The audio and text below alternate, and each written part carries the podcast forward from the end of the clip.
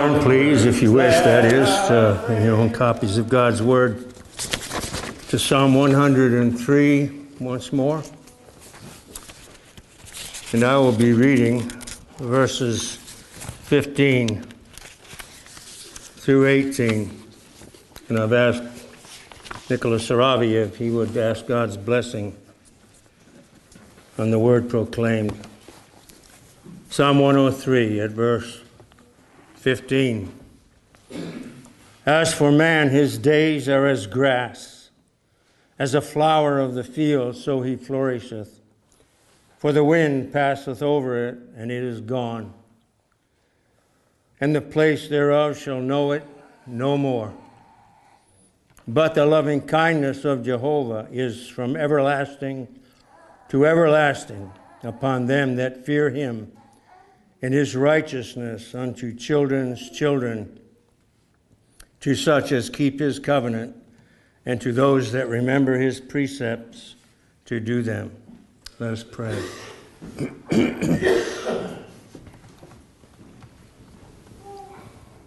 Lord, thank you for your love for us, for watching over us in the day and, and night, and, and always keeping us, God.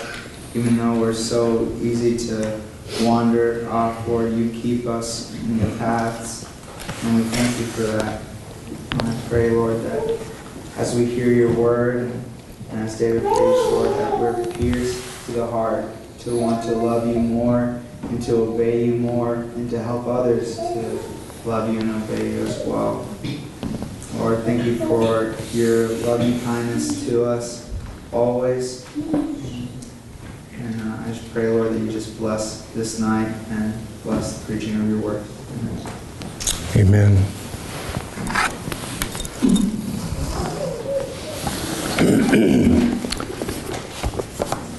well, we preached on 16 last week, and we're focusing on 17 tonight. Let me just read that once again, if you don't mind too much. As for man, his days are as grass, as a flower of the field, so he flourisheth. For the wind passeth over it, and it is gone, and the place thereof shall know it no more. David, the sweet psalmist, proclaiming words that in and of themselves aren't so sweet. They're speaking, he is speaking, God the Holy Spirit is speaking of the mortality of men. It is gone, the place shall know it no more. But the loving kindness of Jehovah is from everlasting to everlasting upon them that fear him, and his righteousness unto children's children to such as keep his covenant, and to those that remember his precepts to do them. The loving kindness of Jehovah, David is quick to remind us, is from everlasting to everlasting to a certain people, those that fear God and his righteousness unto children's children.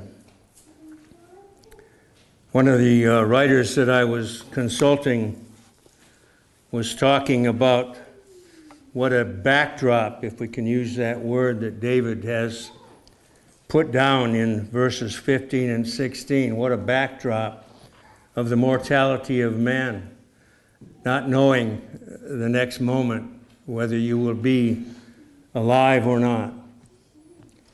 The mortality we all know it's true. We all know that we shall, unless the Lord comes before that, we shall all face death. We shall all deal with this mortality personally in ourselves, in our own bodies, in our own spirits. This kind of dark, shadowy, almost black backdrop that David has painted here. It's in contrast with what we've been looking at. It's been pointed out that this psalm has no petitions in its 22 verses. It's all praise to God. And we've brought that out more than once. It's all praising God. Bless Jehovah, O my soul, and all that is within me. Bless his holy name. Bless Jehovah, O my soul, and forget not all his benefits. And the, the entirety of this psalm is taken up with the psalmist, with David, with the people of God that sang this song for generations and generations, taken up with praising God, with thanking Him for all His mercies, praising Him for His goodness to His people and to all people, on and on. And, and yet we kind of come across a, a bump in the road at verse 15. His days are as grass, talking about man. And he's like a flower of the field. He flourisheth, but a little bit of a wind passes over, and it's gone. It's no more there. It's gone. And the place doesn't even know it anymore. People in the neighborhood, in the area, in the community, they don't even realize that there was somebody there at one time. What happened to that little old house that used to stand on the corner? The wind blew and it's gone, the individual is gone. Like a flower of the field, he flourished, but now he's gone, and people don't even remember him. The memory of him is gone. But of course, God remembers his people. And David is quick to turn this dark picture around with verse 17 but the loving kindness of Jehovah.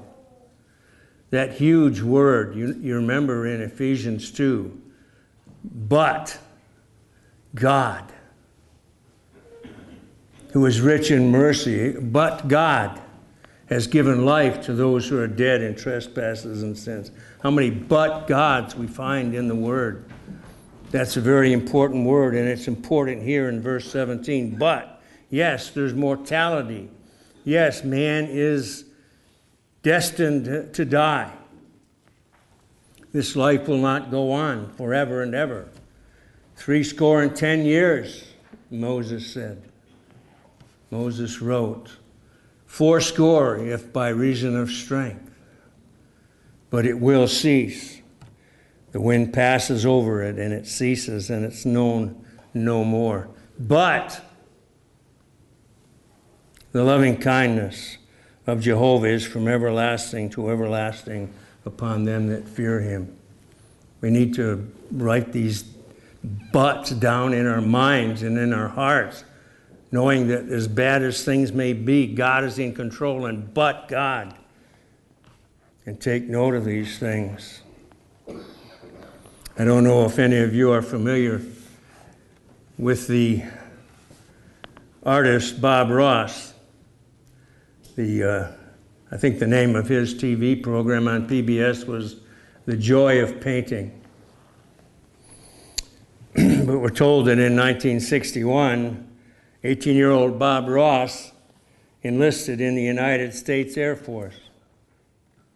Serving in Alaska, he eventually rose to the rank of Master Sergeant and served as a first sergeant at this base in Alaska.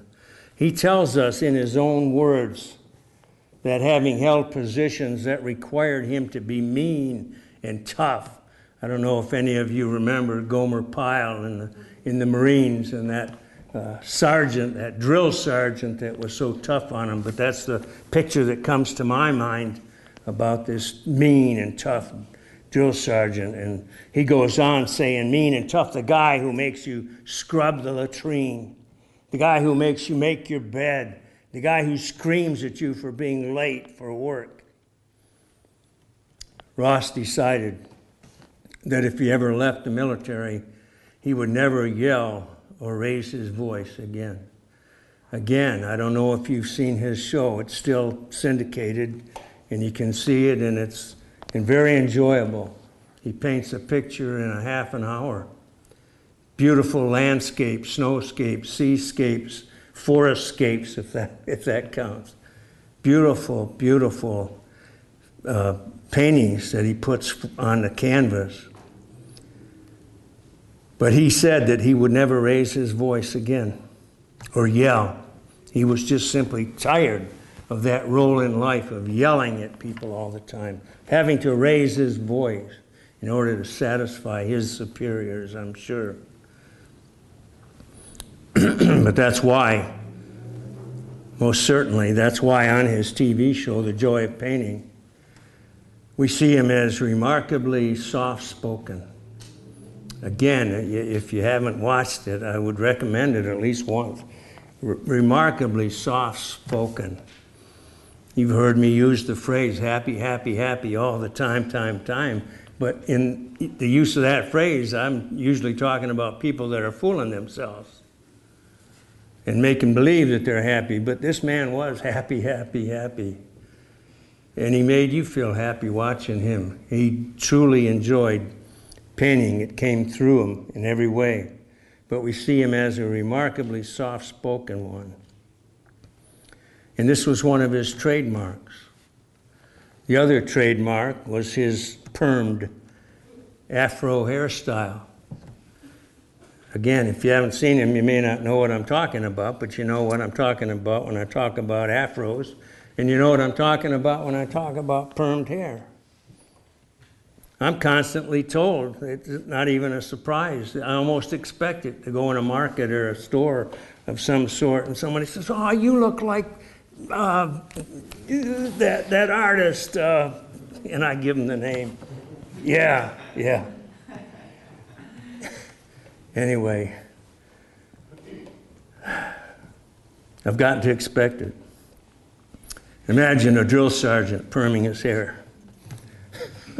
Some men just have no shame.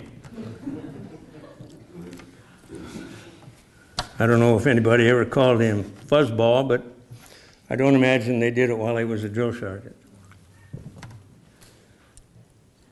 But Bob Ross, to get back to our point, would begin one of his 30 minute paintings, which carefully, with carefully setting the backdrop.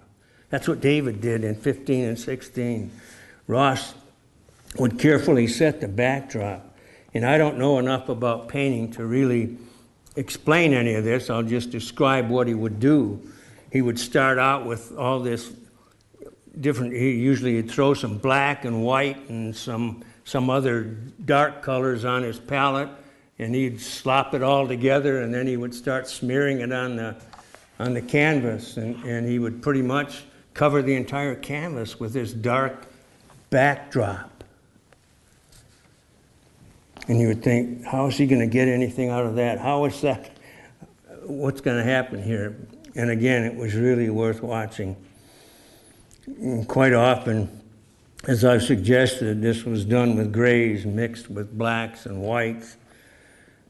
And it would leave, of course, a rather, at the very best, a drab background, if not a dark background unpleasant by itself. But then he would begin to fill the backdrop with many different figures. A cabin here, a babbling brook here. And he was so fast and so good, it was just, um, it was just going up almost at, at the word he spoke. It was appearing on the canvas. Really remarkable. A babbling brook here, a little tree over there. And he was fond of saying, Oh, let's Let's put a little tree over here, and there's a little tree over there. Oh, we need another happy little tree over here. Just really fun to watch. But he started out with that almost sinister, that dark backdrop, and then he would start building his, his landscape or seascape on that backdrop. And it would all start coming into view and coming into play. And you saw why he started that way. He could bring in snow just as well as waves of water, put a tree wherever he wanted, a mountain. Soon enough, the picture always began to brighten up and cheer the viewer powerfully. And I'm saying that matter of factly I'm, because I was cheered watching it. That may surprise some of you. but I was. And that's, that's the reason they called him the happy painter. And that's the reason his show was called The Joy of Painting. He took joy in it. But getting back to our psalm singer, I'm suggesting that David was an artist as well. And that David also made use of a dark backdrop. And that his dark backdrop in this case was verses 15 and 16. His dark backdrop was the sobering view of the evanescent existence of man, the mortality of man, the coming death, certain coming of death, apart from our Lord Jesus Christ's return. This uh, blessed artist, this sweet singer in Israel, this poet, painter, singer, has written in this veiled shadow of man's existence. And doesn't it, when you read this, after you come through 15 and 16, isn't it like a, a splash on the canvas when you see these words? But the loving kindness of Jehovah is from everlasting to everlasting. And it splashes in our view. And uh, it's exciting. And it's incredibly happy to read these things about our God. We've read a few verses earlier. We are dust. We are dust. As for man, his days are grass, and so on. Flourishes for a little while, and then he's gone. But God, but the loving kindness of Jehovah. Wondrous, wondrous. In the midst of this psalm of praise, a psalm without the least petition, as we've already mentioned. It's, an, it's, he started out intending that, obviously, that this was going to be a praise, starting out, bless Jehovah, ending, bless Jehovah, oh my soul. His intention was to praise God throughout Psalm 103, and he did it. But there's this dark veil suspended across the grandeur of this psalm this shadow, if you will, this cloud, this dark cloud, perhaps we could say. But this veil is for the purpose of contrast. That's what Bob Ross did, and that's what I believe David did in essence. It's for contrast, for the sake of contrast. Man is nothing better than common grass. His purpose of being is little more than plain weeds. Even at his best, he cannot attain to being reckoned as more than a flower of the field. At his best. As to time, he's no better than a flower of the field. Some among men are comparatively gorgeous blooms. They're a brief, momentary flower of the field, but they while they're in their momentary glory, to put it that way. They're gorgeous blooms. When I say men, I'm talking about mankind. We do have beautiful specimens of mankind, whether it's physically or intellectually or whatever. They're comparatively gorgeous blooms, but still their existence is short. No matter how beautiful, no matter how strong, no matter how clever, no matter how wise, their lives are short. And this is but the, the grays and the blacks and the shadows, similar to the backdrop of Bob Ross, the happy painter. This is David, the sweet singer of Psalms, painting this backdrop to the same end. He's laid, laid this out in order to set in relief the anticipated beauty and quaintness of his painting when he gets to his point about the loving kindness of Jehovah. But the loving kindness of Jehovah is from everlasting to everlasting to those who fear him. The philosophy of the happy painter was expressed in a response to a letter from a viewer who said, Bob, everything in your world seems happy. His response, that's for sure. That's why I paint. It's because I can create the kind of world I want, and I can make this world as happy as I want it. Shoot, if you want bad stuff, you can watch the news. He painted to make himself happy. He painted to make others happy.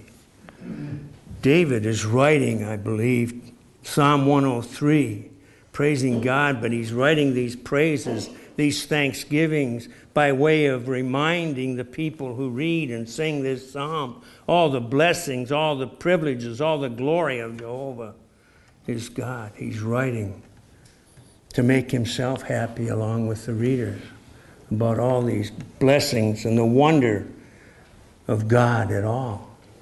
The wonder that God would take notice. What is man that thou art mindful of him? Gone in a moment, and yet you take mind of him. It's a good news, bad news thing that we get down to with regard to the backdrop and then the brightening effects. In the case of Bob Ross, of his lighter colors and brighter colors, in the case of the psalmist, when he gets back from the dark words, the shadows of mortality, to the truth according to the scriptures, the truth that God the Holy Spirit has caused David to write here about the loving kindness of Jehovah being from everlasting to everlasting. That's, which, that's what the psalmist has addressed in truth and clarity here. These things are bad news, the mortality. It's bad news to the unbeliever. To one who may be thinking, and you've heard people, who may be thinking, this is all that the Bible has to say. It's just always bad news. These Bible thumpers are only satisfied with carrying on about eternal hellfire and brimstone. That's all they care about. It's not true. You know it's not true. I know it's not true. These sad unbelievers think that's the case. Because whether they acknowledge or not, they're convicted about their lifestyle, about their sinfulness, and, and deep down, they're not really happy. Deep down, they know that verses 15 and 16 are true. They know that they're going to die, and they know somewhere in their depths that they're going to have to face judgment. They're preaching hellfire and brimstone to themselves. These Bible thumpers.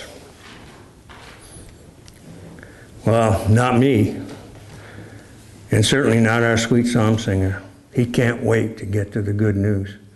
I mean, he's mixing up his brightest colors like Bob Ross did on his palette, getting ready to put them on there, getting ready to bring out beautiful landscaping, seascaping, snowscaping, and so on. He can't wait. King David, our happy painter in this case, happily leaves the morbid setting of a dark backdrop and returns to his favorite activity that of praising and thanking his God. Bless Jehovah, O my soul, and all that is within me. He anxiously desires to get back in step with the brightness that awaits the believer in Jesus Christ. And so he does so in the very next verse. He jumps in with both feet, we could say. But the loving kindness of Jehovah is from everlasting to everlasting upon them that fear him. Here we find ourselves with David praising Jehovah for his everlasting loving kindness in Christ. Indeed, it is from everlasting to everlasting. He has already assured us that the loving kindness of Jehovah is as high as the heavens. You remember that? In verse 11. As high as the heavens is the loving kindness of Jehovah. One has well said, I believe anyway, one has well said that the faithful ministers of Christ do not seek to darken the picture of human life. It is dark enough already. Now, maybe there are some that want to darken it even more, trying to get people to come down an aisle or trying to get them to raise their hand or do this or that so they can add numbers on their wall. But I believe and I agree with whoever it is that said faithful minister of, ministers of Christ do not seek to darken the picture of human life. They don't need to, it's dark enough already. Their object, rather, is to introduce the lights of heaven amongst the dark shadows of earth, that they may exhibit to man. Preaching the gospel that they may exhibit to man. Preaching Jesus Christ that they may exhibit to man the whole portrait of his position. The good news, the glad tidings, the gospel of Jesus Christ his glorious relief against the backdrop of this bad news of the coming death of every man and woman on earth.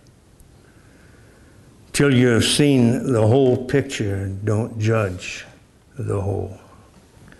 Till you know life and immortality brought to life by the gospel till you know life and immortality brought to light by the gospel and brought to your own soul. You do not know the gospel. You do not understand the Bible. You don't have the whole picture. Sad and, and a shame that these people go around, these unbelievers go around talking as though they knew the whole story, that they had the whole picture. And I'm not a stranger, a foreigner to that. I can remember the day. But it's sad anyway. See the emphasis that David, through God the Holy Spirit, our song artist places upon that one word, but. But. Yes, there's death. Yes, there's mortality. Yes, there's shortness of life. But the loving kindness of Jehovah is from everlasting to everlasting to them that fear him. Everlasting to everlasting. You'll only be here a short while, but there is everlasting life. God is an everlasting God, but the loving kindness of Jehovah is from everlasting to everlasting if you're involved with the loving kindness of Jehovah, if you belong to Him through Jesus Christ, and the loving kindness that you're involved in, the loving kindness that you've been brought into, is from everlasting to everlasting. Why should you be concerned about these other things that concern those that hate God and hate the gospel? The loving kindness of Jehovah. From everlasting to everlasting. How long is that? How long is everlasting to everlasting? Forever and ever, unto the ages of the ages. But there's still words from everlasting to everlasting, unto eternity. But what's eternity? Okay, you say that's the loving kindness of Jehovah is from everlasting to everlasting. How long is that? Is it ever going to stop? Is there an end anywhere? How long is eternity? I remember my father's expressing his thoughts of eternity. He wasn't a godly man, but I remember this anyway. He, he defined or explained and that's all we can do with, uh, with eternity. And that's all we can do with the Trinity, things like that, is come up with analogies. We know they're true because of the faith that God has given us when He gave us a new heart, when He brought us to newness of life. But to, people try to explain eternity, they try to explain the Trinity, and they use, they use some kind of illustrations which don't really explain anything. It's just another illustration. And that's what my father offered. But it's interesting to me that I still remember it after many, many years.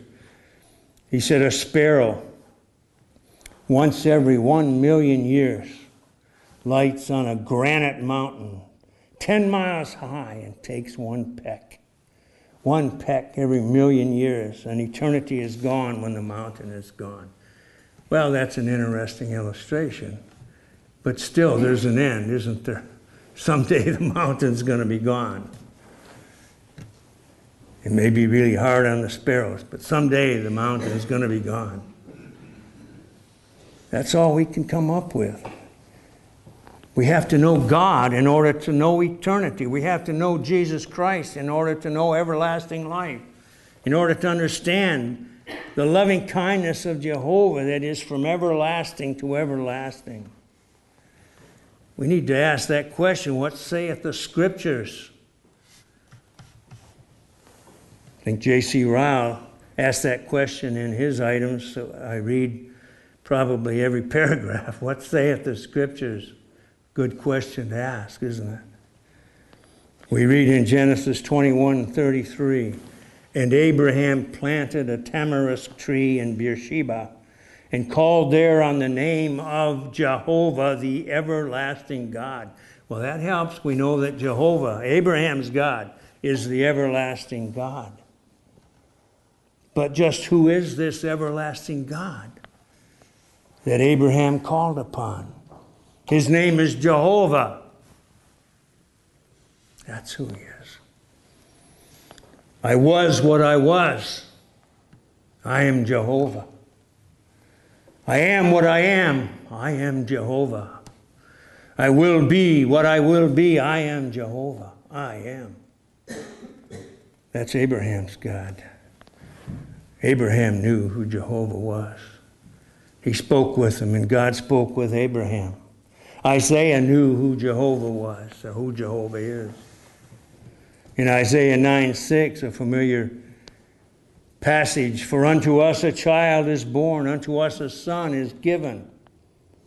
And the government shall be upon his shoulder, and his name shall be called Wonderful, Counselor, Mighty God, Everlasting Father. Or one is offered the rendering Father of the everlasting age. The loving kindness of Jehovah is from everlasting to everlasting. Prince of Peace, Jehovah Jesus, I am, is what Christ responded when those soldiers came to take him in Gethsemane. Who do you look for? Jesus of Nazareth. I am. And they fell backward. He is Jehovah. He is Jehovah Jesus. But the loving kindness of Jehovah is from everlasting to everlasting. But what is this loving kindness?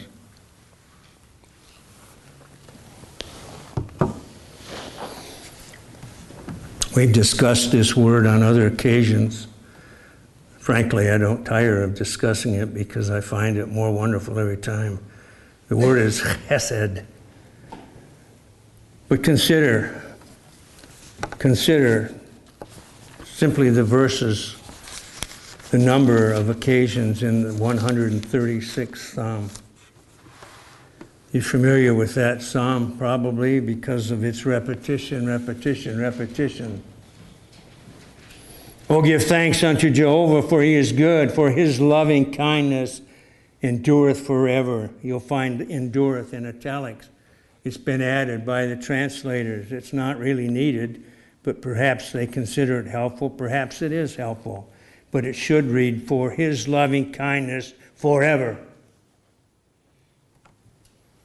Oh, give thanks unto the God of gods for his loving kindness forever. And it goes on through 26 verses. 26 thanksgivings, praises to God, pointing out his glory, pointing out things that he had done, pointing out his victories, and so on. And after each point is made, for his loving kindness forever. I remember seeing a particular translation, and I'm not even going to say which one I think it is, or was, but they thought it was satisfactory. Um, they thought it was satisfactory just to, just to leave out the for his loving kindness endureth forever, and just go through all the first lines of each verse, and then at the end, just say, For his loving kindness endureth forever. Miserable men that came up with that ignoring totally the beauty and the glory and the wonder of that loving kindness enduring forever. God put it down here 26 times. We should keep it here 26 times after each statement, reminding ourselves, whoever we may be reading this to, in our families, among our friends, His loving kindness endureth forever. His loving kindness forever. As I've already suggested, some people think it's redundant. they think it's unnecessary. Is it really repetition to stress the blessedness of loving kindness and its eternity? But the loving kindness of Jehovah is from everlasting to everlasting. It's eternal and it's wonderful. And it speaks of our God. Many translations have simply translate chesed as mercy. I'm not criticizing those translations for doing that. They're probably in the majority, or at least half of them translated as mercy. And that's technically correct. But I think it leaves so much out. It's not enough. It, it, it is though, it's as though loving kindness is, is, is Hesed elevated to a much, a much higher plane than that, than that of mercy. It's, it's, loving kindness includes mercy, it includes grace. The wonder of that word that man has struggled to come up with a word to translate chesed in these cases. I'm not denying its mercy, but I'm saying in strongly that it's much more than simply mercy, much more than mercy. Loving kindness includes mercy, it includes grace. Behind his mercy and grace, God's eternal love, existing from before the foundation of the world, is in view in Hesed. But the loving kindness of Jehovah but the loving kindness of Jehovah. Jehovah has, as it were, wrapped up these, wrapped these things up in, in his grand and eternal fatherly affection for his people. As, as though he put mercy and grace together in a gift package. Then he wrapped this wondrous gift with a crimson ribbon of boundless love. You see, the love of God includes mercy and grace. It wraps it up. When you, when, you, when you receive the loving kindness of Jehovah, you receive His mercy and grace. It's in this package, wrapped up in this wondrous gift with a crimson ribbon of boundless love. And with nail pierced hands, tying together a blood soaked bow. That's a gift package from our Father in heaven. We know that we are saved by the mercy of God. We know that we're saved by the mercy of God through the exercise of His grace, through His Son, through the merit of His Son, our Lord Jesus Christ, through the blood of the Lamb of God. But why did He ever love us? I don't believe we'll ever know the breadth, the length, the height and the depth of that love that's involved in loving kindness, that's involved in God turning his face toward us in love and in the beauty of the face of his Son, our Lord Jesus Christ. We read in Jeremiah 31, the third verse Jehovah appeared of old unto me, saying, I have loved thee with an everlasting love. Therefore, with loving kindness have I drawn thee. And listen to what Jehovah has said in Isaiah 55. And yes, it's a familiar passage. You'll recall much of it, but listen. Isaiah 55, the first three verses Ho, every one that thirsteth, come ye to the waters, and he that hath no money, come ye buy and eat. Yea, come, buy wine and milk without money and without price. Wherefore do ye spend money for that which is not bread, and your labor for that which satisfieth not. Hearken diligently unto me, and eat ye that which is good, and let your soul delight itself in fatness. Incline your ear and come unto me. Hear, and your soul shall live, and I will make an everlasting covenant with you, even the sure mercies of David. And I might say, even the sure mercies of the Son of David, the greater Son of David.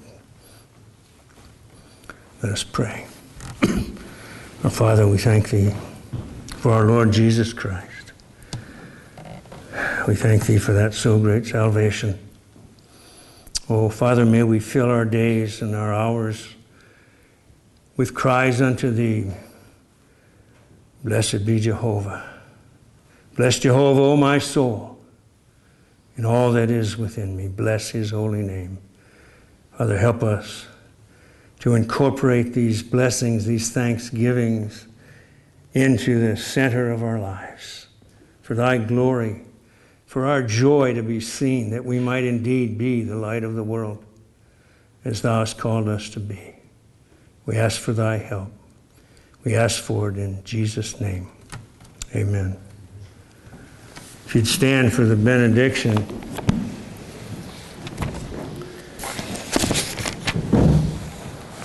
The first few verses of John 14. Let not your heart be troubled. Believe in God, believe also in me. In my Father's house are many mansions. If it were not so, I would have told you, for I go to prepare a place for you. And if I go and prepare a place for you, I come again and will receive you unto myself, that where I am, there ye may be also. Amen.